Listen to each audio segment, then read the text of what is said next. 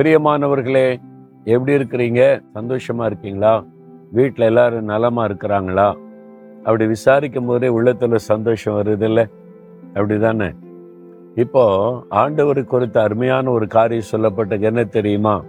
ஒன்று பேதர் ஐந்து அதிகாரம் ஏழாம் வசனத்தில் இயேசு கிறிஸ்து உங்களை விசாரிக்கிறவர் ஆனபடியால் உங்கள் கவலைகளை எல்லாம் அவர் மேல் வைத்து விடுங்கள். ஆண்டவர் உங்களை விசாரிக்கிறவரான் இயேசு கிறிஸ்து உங்களை விசாரிக்கிற ஒரு அற்புதமான ஆண்டவர். மகனே இன்னைக்கு எப்படி இருக்கிற? நல்லா இருக்கிறியா? மகளே எப்படி இருக்கிற? ஏன் முகம் வாடி இருக்கிறது துக்கமா இருக்கிற?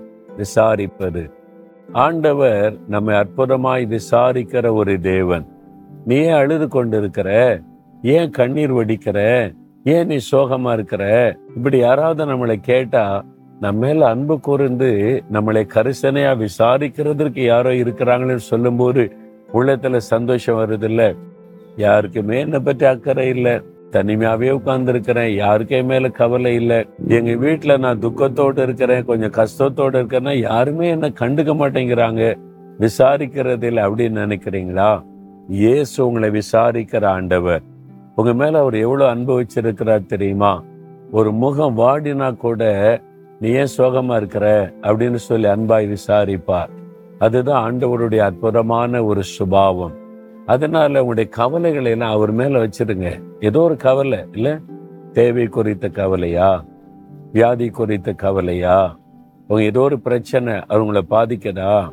ஆண்டவர் கேட்கிறார் ஏன் மகனே துக்கமா இருக்கிற? ஏன் மகளை துக்கமா இருக்கிற? என்கிட்ட கூட என் மேல வச்சிரு. நான் பாத்துக்கிறேன். நீ எதுக்கு துக்கமா இருக்கணும்? அப்படின்னு ஆண்டு சொல்றார். இப்போ ஒரு குழந்தை பாருங்களேன். ஒரு சின்ன குழந்தை. ஸ்கூல்ல சொல்றாங்க நாளைக்கு எல்லாம் ஃபீஸ் கட்டணும்.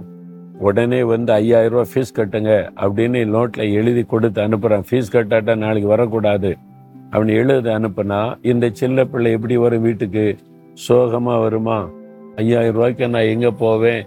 நாளைக்கு ஃபீஸ் கட்ட சொல்கிறாங்களே நான் என்ன பண்ணுவேன்? சோகமாக வந்து உட்கார்ந்துருக்குமா? ஏமா கவலையாக இருக்கிற? எனக்கு ரொம்ப துக்கமாக இருக்குது. இந்த மாதிரி பணம் கிட்ட சொல்றாங்க ஸ்கூல் அப்படின்னு குழந்தை துக்கப்படுமா? சின்ன குழந்தை துக்கப்படுமா? ரொம்ப சந்தோஷமா வரும். நாளைக்கு ஐயாயிரம் ரூபா கொண்டு போனோம் அப்படின்னு மகிழ்ச்சியா தானே சொல்லும். எதனால? எனக்கு எங்க அப்பா இருக்காங்க. அவங்க பார்த்துக்குவாங்க அவங்க தேவையை கவனிப்பாங்க. நான் எதுக்கு துக்கமா இருக்கணும்? இல்ல ஐயாயிரம் ரூபா கட்ட சொல்றாங்களே ஃபீஸ் உனக்கு துக்கமா இல்லை? நான் எதுக்கு துக்கமா இருக்கணும்? எங்க அப்பா இருக்கிறாங்க. எல்லாம் தருவாங்க பார்த்துக்குவாங்க அதுதான் ஆண்டு செய்ய சொல்றார். நீ எதுக்கு துக்கமா இருக்க? உன்னுடைய தகப்பன் நான் இருக்கிறேனே. உனக்கு என்ன தேவை? உனக்கு என்ன பிரச்சனை? எல்லாத்தையும் நான் பார்த்துக்குவேன். என்கிட்ட கொடுத்துரு பிரச்சனையை. என் மேல வச்சிரு. நான் காரியத்தை பார்த்துக்கொள்றேன்னு ஆண்டு சொல்றாரு. நீ இருக்க தனியா உட்காந்து அழுதுகிட்டே இருக்க? நீ இருக்க தனியா உட்காந்து துக்கப்பட்டுக்கிட்டே இருக்க? அது மாதிரி ஃபர்ஸ்ட் ஸ்டாண்டர்ட் படிக்கிற குழந்தை தனியாக வந்து துக்கப்பட்டு அழுதுகிட்டே கண்ணீர் வடிச்சுக்கிட்டே ஃபீஸ் கட்டணும் ஃபீஸ் கட்டணும் என்ன பண்ணுவேன்? ஐயோ எனக்கு யார் தருவான்னு சொன்னா அது யாருடைய தப்பு? அந்த குழந்தையினுடைய தப்பு. அப்பா கிட்ட போய் சொல்லியிருக்கணும்ல. நீ துக்கமா உட்கார்ந்துருக்கிறனால என்ன பிரயோஜனம்? ஆண்டவர் சொல்றாரு என் மகனே என் மகளே நான் உன்னை விசாரிக்கிற தேவன். என்கிட்ட வச்சிருன்னு ஆண்டவர் சொல்றார். அவர் மேல வச்சிடுறீங்களா? இன்னைக்கு உங்க துக்கத்தை? இன்னைக்கு மாத்திரம் இல்லை என்றைக்குமே. சரியா? இப்ப அப்படியே சொல்லுங்க ஆண்டவரே நீங்க என் மேல அன்பா விசாரிக்கிற அற்புதமான ஒரு தேவன். என் கவலை பாரம் தேவையெல்லாம் உங்க மேல நான் வச்சிடுறேன். நீங்க பார்த்துக்கொள்ளுங்க. இயேசுவின் நாமத்தில். ஆமேன் ஆமேன்.